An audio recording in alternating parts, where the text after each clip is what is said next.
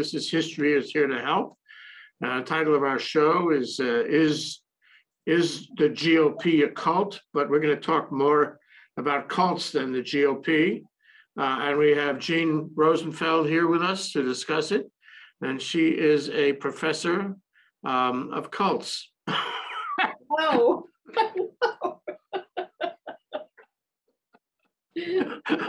Jean, give us a little about your background at uh, UCLA.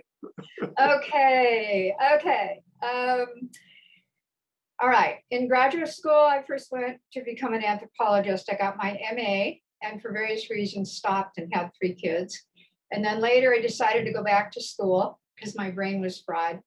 And um, I took a degree in history, but a specific uh, part of history that's a social science from Europe called History of Religions.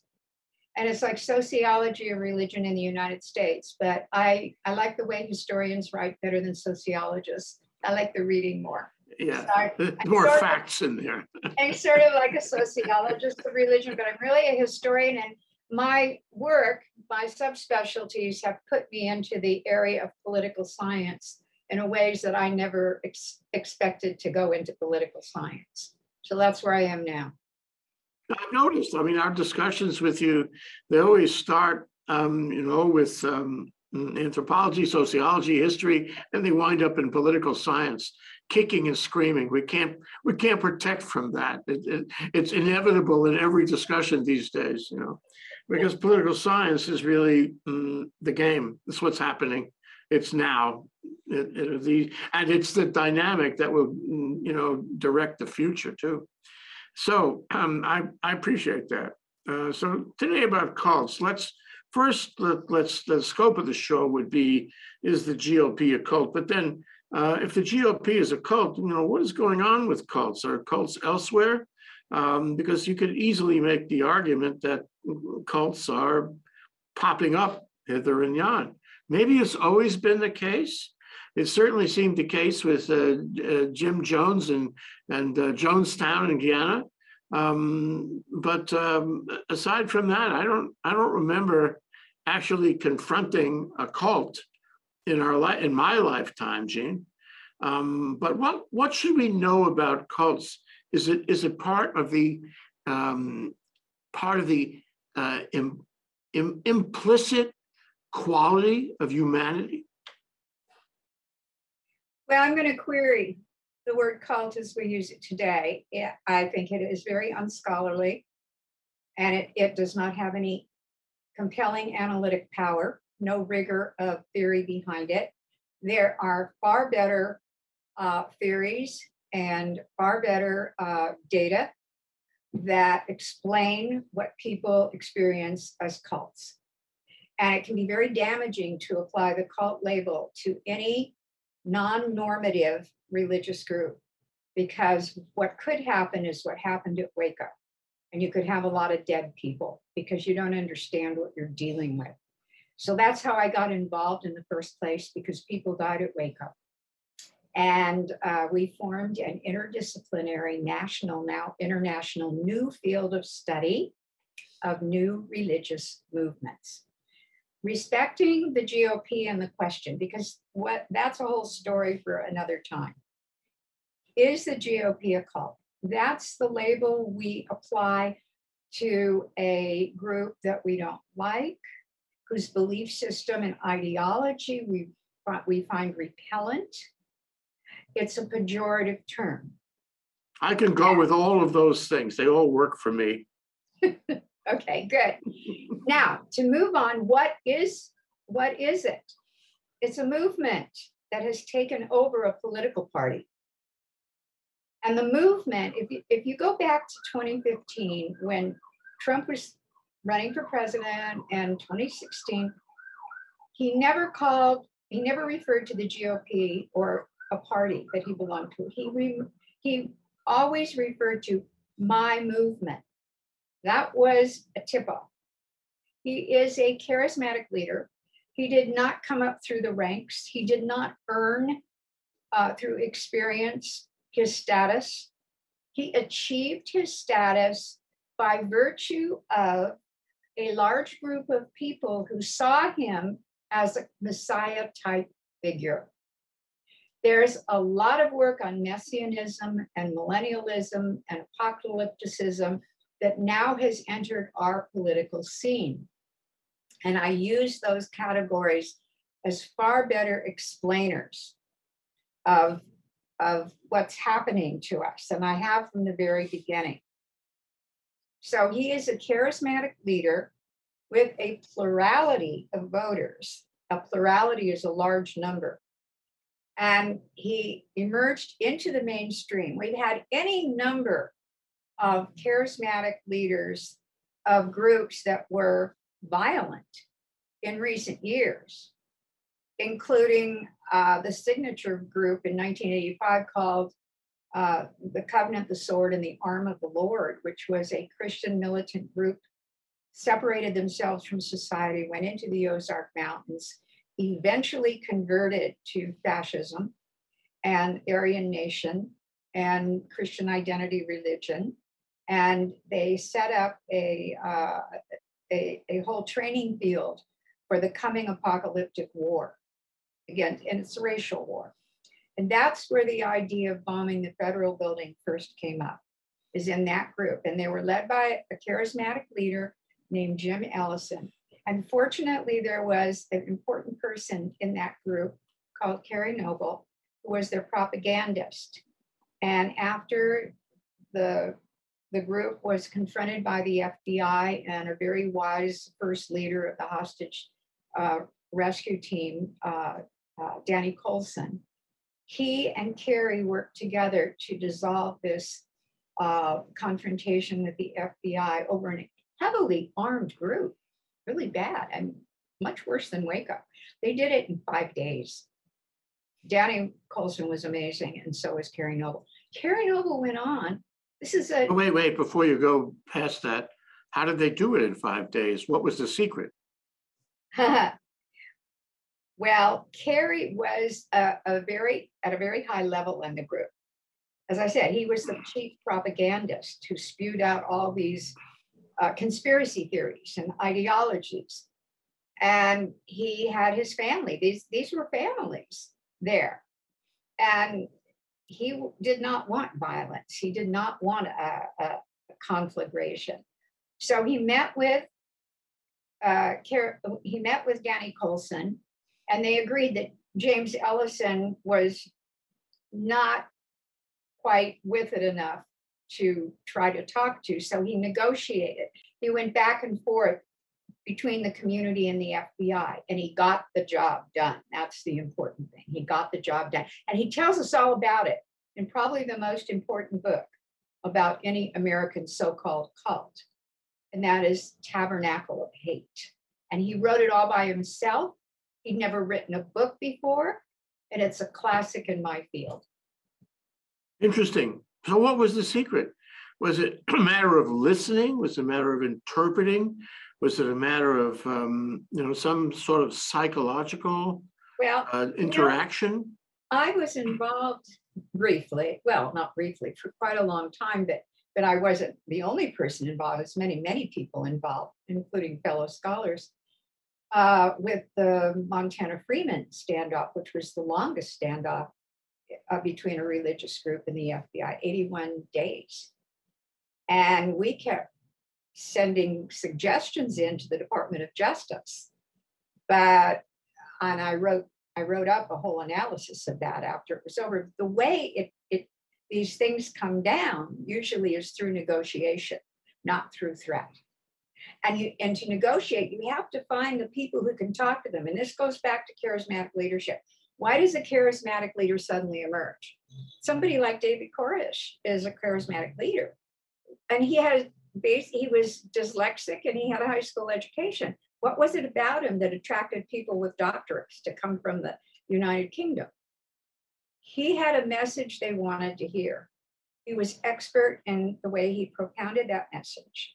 When followers come to a charismatic leader, they're getting something they want. It's a trade off.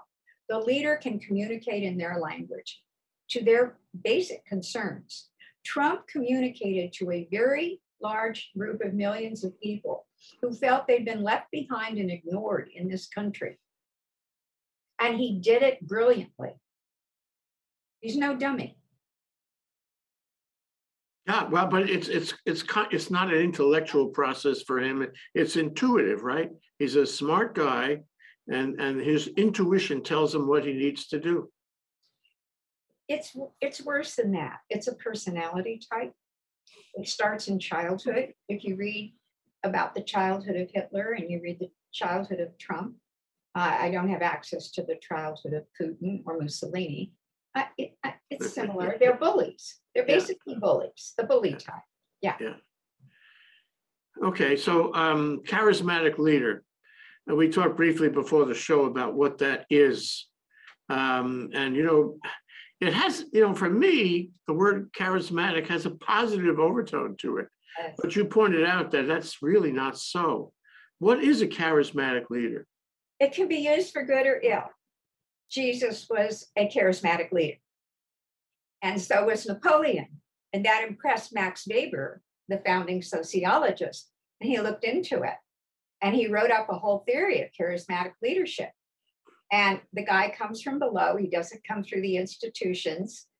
And he gains a followership that is uh, very, very devoted.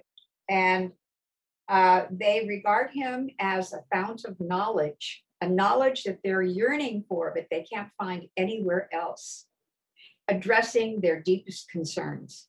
So the deepest concern during Germany's time in, in, in the National Socialist rise was uh, the fact that the Weimar Republic wasn't working, that France had taken part of Germany, that the Versailles Treaty was not fair to them, but they were suffering from many uh, lack of pride and all sorts of things, humiliation. And Hitler spoke to that. He spoke to German pride. If you look at Leni Riefenstahl's film, Triumph of the Will, about the Nuremberg uh, conference uh, that brought together the National Socialist Party before he achieved power, you will see that this is all positive for these people. It's very positive. It's it's an Elmer Gantry thing. I'm going to bring you salvation. I am going to bring you the light. I know. Only I can fix it. Mhm, I've heard I- that. I I am you. You are me. Identification. Oh, Yeah. je suis, je suis vous. Uh, I am you, you are me. I, I, I'm in your head. Um, I've, heard that before too. As a matter of fact, there's a movie out now about a right-wing group in Germany. Um, it's called uh, Je suis Karl. And at first I thought, oh, he's, it's, he's saying his name is Karl. No, he's not saying that. He's saying, I am Karl um, Karl was the leader of the group, and that's what they chanted I am Karl. So, you know, um, the problem is uh, that the charismatic leader you describe, who, who fills a gap in people, many, many people, um, is a dynamic. Uh, let me let me throw a little of this on the fire, and that is power, which you get by being a charismatic leader, corrupts and a lot of power corrupts a lot.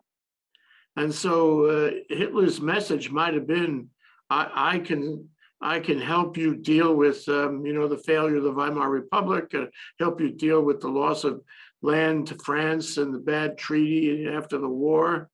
Um, but somewhere along the line, it was dynamic. It changed, right? Isn't that part of the scenario we're talking about? Absolutely. You know, there's this whole argument about fascism. Is it the left or is it the right? Well, it's neither. It's more spiritual than political. It's more a religion than an ideology. It's it's um, you know they they don't have a political ideology. Mussolini started out with women's rights in the labor movement. Ten years later, he wrote his apologia about fascism. He he he coined the term fascism. And he said, you know, I've been operating for 10 years and I, I really haven't thought about my politics. And he switched. He switched from being, you know, um, liberal to being um, extremely militaristic. And uh, it, it also involves uh, uh, heightened male virility symbols and procedures. If you remember Trump in that ridiculous video where he was wrestling literally with CNN, you know, the icon was CNN on it, and where he was talking about Marco Rubio's size, that is typical of fascism. And I'm using the term not with the big F, you know, the big notion of I, am trying to score points or anything. I'm using the term as it really is and historically developed. And these guys have a lot in common. So it helps you identify whether this is guy's a fascist or not a fascist. You can identify him by his his symbols and the way he acts. So does this mean that um, you can have a you can have a fellow who um, develops a message um, that that satisfies people and everybody's happy with that, but it doesn't stay in balance. Uh, that this individual uh, is interested in enhancing his power. Um, forgive me for not using there, but I'll use the the masculine. Um, that that he's going to look he's to enhance his power, and he's going to look to take action against anybody who would oppose. You know, it's the picture of the autocrat.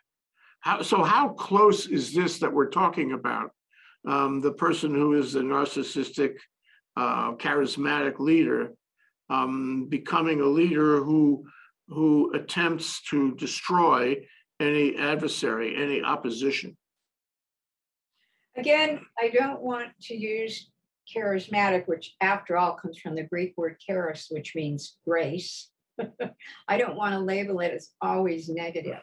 Some of the great leaders in human history have been charismatic, of course, Buddha, it comes to mind, Muhammad, Jesus.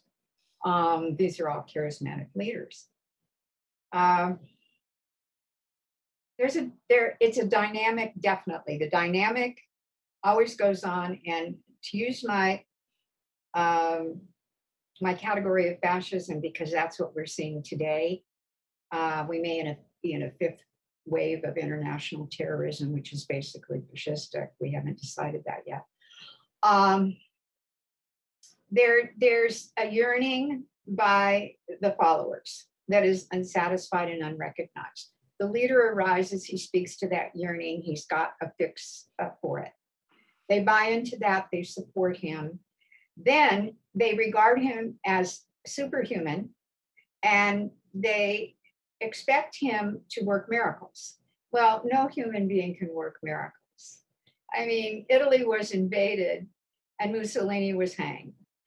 Uh, you know, uh, Hitler wound up in a bunker. It's it's a very fast rise and sometimes a very fast fall. And so, based on that, I'm saying Trump lost from his peak of power. He, he did not actually uh, do the miraculous thing. He didn't get reelected. That's why he's so focused on it. He knows that takes his power as a charismatic leader completely away. If the people recognize that he failed, he can't afford to fail because once he fails, all of his power is gone. So he's trying to create an alternative reality and a message that they will believe. And as long as they perceive and they buy into his perception, then he will continue to have support. But undoubtedly, he's lost a lot of people too. Well, yeah, I wanted to ask, you know, we've seen, uh, however, call it a fascist leader uh, over the years and thank, thankfully, a lot of them did fail. And I'm thinking of the, the demagogue in uh, Louisiana, Huey Long. He was actually shot um, at the end of his reign. Um, but I guess uh, what I'm really interested in here is how the charisma fails. What what are the um, what are the in indicators? Uh, I said if you lose an election, you know that's something.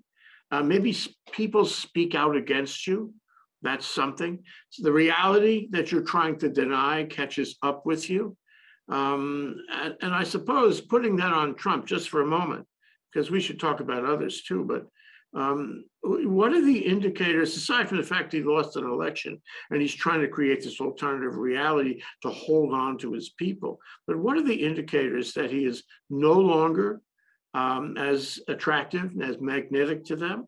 That they, and this is really the big question, that they see through him now. I mean, in the case of Jim Jones and Jones, Jonestown, it was like a couple of dozen people. In the case of Trump, it's many tens of millions, arguably as many as 70 million people who were all taken in. What's the sociological process by which they leave the fold and therefore diminish his power? Well, there's a, a, a basic formula for that, but it plays out differently in every case. So there's, there's, you know, historians never should predict anything. History always surprises. I know, but you're willing to do that with me, right, Jean? I'm only willing to discuss some of the formal I- uh, categories and theories and ideas that may lead us to understand better what's going on and what might happen, what should happen. Okay, when he was president, he had the bully pulpit. He could, he had all, he had Twitter, he had everything. Everybody's recognized it. Since then, that's been taken away from him. So he doesn't have the megaphone, number one. So he's lost power there. Uh, number two, he doesn't have the invulnerability that the presidency has. He may have a post-presidency invulnerability if the Department of Justice doesn't want to indict an ex-president and set a precedent. That, that would be wrong. And he also did not lose the people who do see through him, who are in the Senate and the legislature and the governors. A lot of them see through him, but they don't want to um, they still want to ride whatever coattails he has because the party's falling apart. They can't get enough followers in the usual way. So they're trying to, through legislation and, and through Trump's coattails, to gain more supporters. But they see through him. If they were to let go, he would fall further. So thirdly, charismatic leaders always face challengers. It's like a David and Goliath thing. It's like the gladiators. They're gladiators of the of the socio-political field. They always have to show their power by beating the challenger. This is why Trump took down all the candidates in the way that he did. He's skilled at it. He's done it for his whole life. That's what he focuses on. Even as president, he wasn't president he would say to people, go do this, go do that, while he held rallies. And we keep thinking, why is he holding rallies? Because he knows that power is where it's at, and he's got to keep his followers. So he's got to keep them revved up and involved. So the degree to which he loses followership, the degree to which a challenger comes up and successfully challenges him, the degree to which people see through him, which a lot of them do, um, his charisma fails. Now, why don't more people see through him? They're invested in what he stands for for them. They may not like him personally, but he is the only person they know of who can satisfy this itch that they have for knowledge and status that they can't achieve any other way, even though they may at the same time see through him. It's Isn't, isn't that just lazy? no, it's we do it all the time as humans, every single time. We put we use the word we put up with things. Okay. Why do we put up with things? Because to some extent we are still rational and we do a uh, risk um, analysis and benefit risk analysis. If we, if our benefits are calculated higher than our risks, we'll take the risk. So you're an expert in religion. I mean, and the implications of religion and, and religion and, and its connection, for example, with terrorism. And so we talked about that before. What's the connection? You know, you've, you've given us the architecture of how this works. This, um, I'm gonna call it, uh, um, narcissism, fascism, charismatic, charismaticism, may I? what, where does religion fit in all of that, Jean? Well, there's an analytic definition of religion. Everybody knows, they think, what religion is, and it's from their own perspective. You know, it, it's prayer, it's church, it's God, it's belief. Um, but it isn't necessarily any of those things. In one case, it can be, one very large case, Christianity. However, what religion is, is um, is a set of beliefs that you consider more important than anything else in the world. And that belief system is so important to you that you're willing to die for it. You claim you're willing to die for it, and you definitely feel you should be living by it. So you can have two kinds of Christianity that are polar opposites, and people can be equally religious, although one will say to the other, No, you're not religious, and the other one will say, No, you're not religious. So it's kind of a shape-shifting animal, but the but again, the pattern is what you look for. And the way people behave is the way you look for. Always in a group. Religion's always a group thing. Spirituality may be individual, but religion is group. I just, uh, I hear you talk about these things and I think to myself that um, the whole thing is kind of a sine curve. What I mean is, uh, if you look at the 30s, there was a, an awful lot of people that followed uh, demagogues, um, uh, however you define them, and and th- th- they were they were in the millions. I remember Father what was his name, Father McLaughlin, Coughlin. Coughlin, Cough, Coughlin, yeah, in the Midwest in Chicago. Um, and and he was a leader. A lot of people followed him. The radio allowed propaganda. And all of a sudden, you know, there were these huge crowds. I think the war, mm, and of course Hitler and Mussolini, and there were others, um, Stalin. Mm, um, they had they had control of of the, the thought process of millions and millions and millions of people. After the the war changed that, it kind of democratized it. It sort of crumbled them into smaller groups, maybe. and, and, and now after the war, we have the liberal order, and we don't have mm, big shot charismatic leaders like that anymore for a while. But now it seems to be increasing. Um, Putin is an example, uh, however he achieves it. Uh, Trump, uh, although he's um, kind of hopefully on the way down, um, and others around, and Xi Jinping, you know, these guys are very powerful and and they have a lot of followers and they wouldn't be where they were without a lot of followers. So am i right to think this is this kind of sine curve? It comes and goes like a great big virus a social virus around the world where mm. sometimes you have despots autocrats dictators emerging more powerfully than before because of their charismatic characteristics and people's need to hear from them um, and sometimes it's less so. What are your thoughts about that, Jean?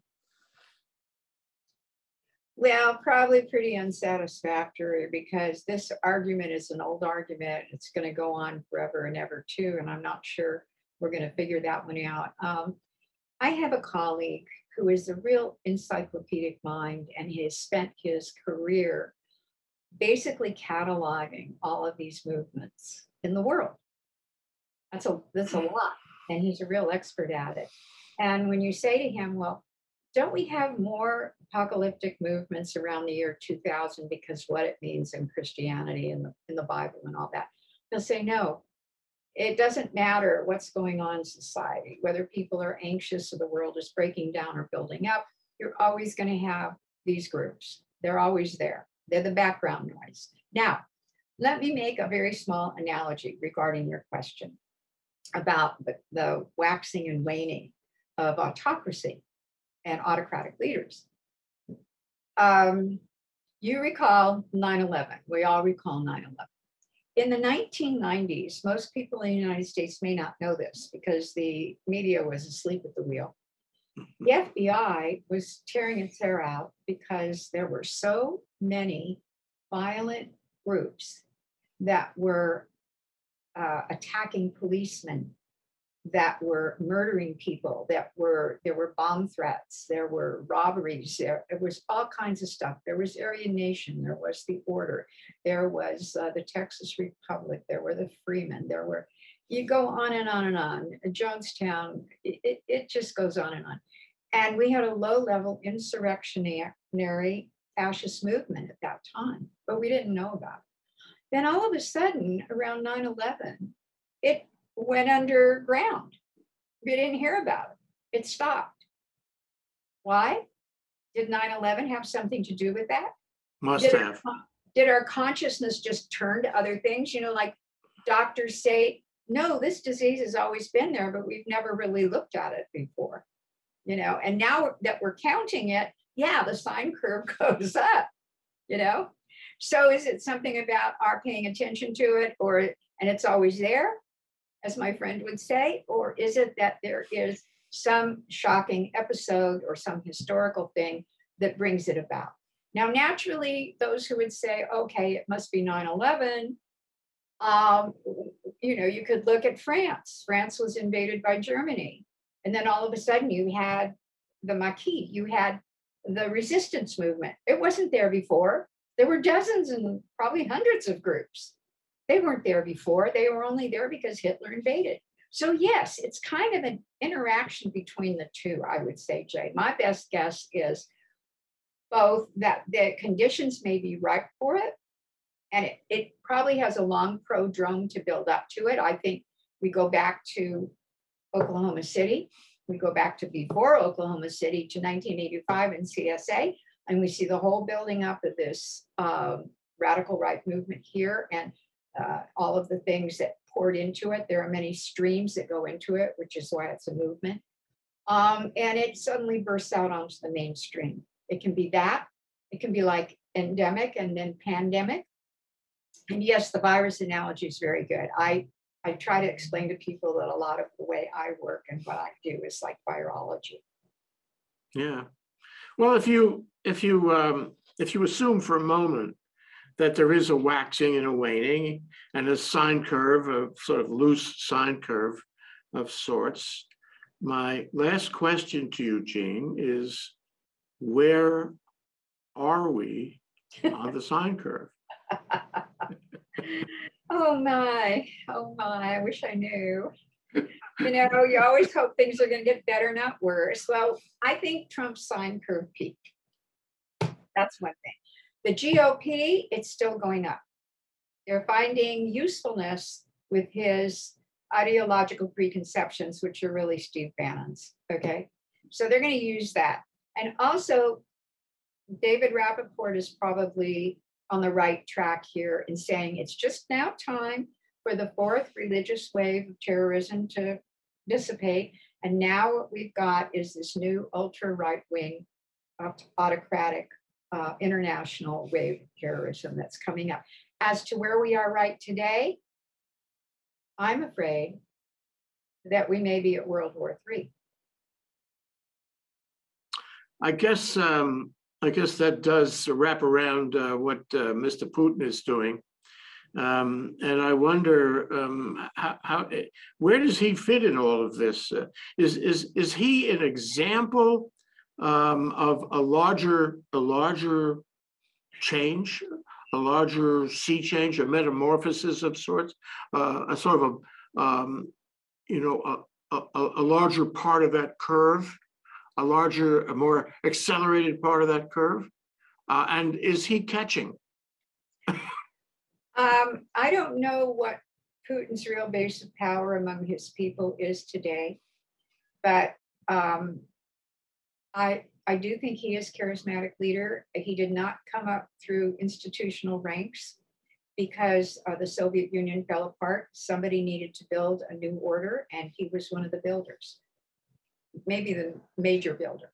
And he has rewritten uh, recent Russian history. If you read his speech very carefully, you see how he is repudiating Lenin and uh, basically uh, following Stalin's road. So that's where we are today with Putin. Yeah, well, we haven't, uh, we haven't even touched Xi Jinping. Um, but, uh, some of the things you said. Say, He's not charismatic. He's bureaucratic leader. yeah, maybe He's an that's. a new- autocrat. He's, but the system, the system is autocratic and he's come up through that system. Um, It- Putin's different. He made himself. Yeah. Jean, I love these conversations. We're not done. We, we have miles to go. Thank you very much for joining us today. Uh, Jean Rosenfeld, uh, right here, at a treasure right here in Hawaii, uh, with a whole um, lifetime of experience in, in, in scholarly work. Thank you so much for joining us today, Jean. Jay, thank you very much. Aloha.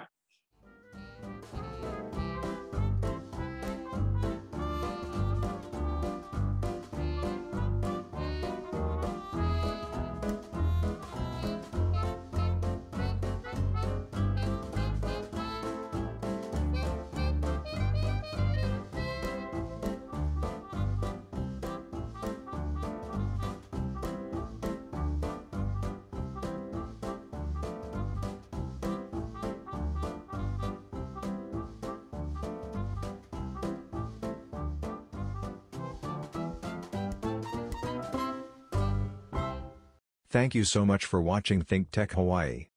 If you like what we do, please like us and click the subscribe button on YouTube and the follow button on Vimeo. You can also follow us on Facebook, Instagram, Twitter, and LinkedIn, and donate to us at thinktechhawaii.com. Mahalo.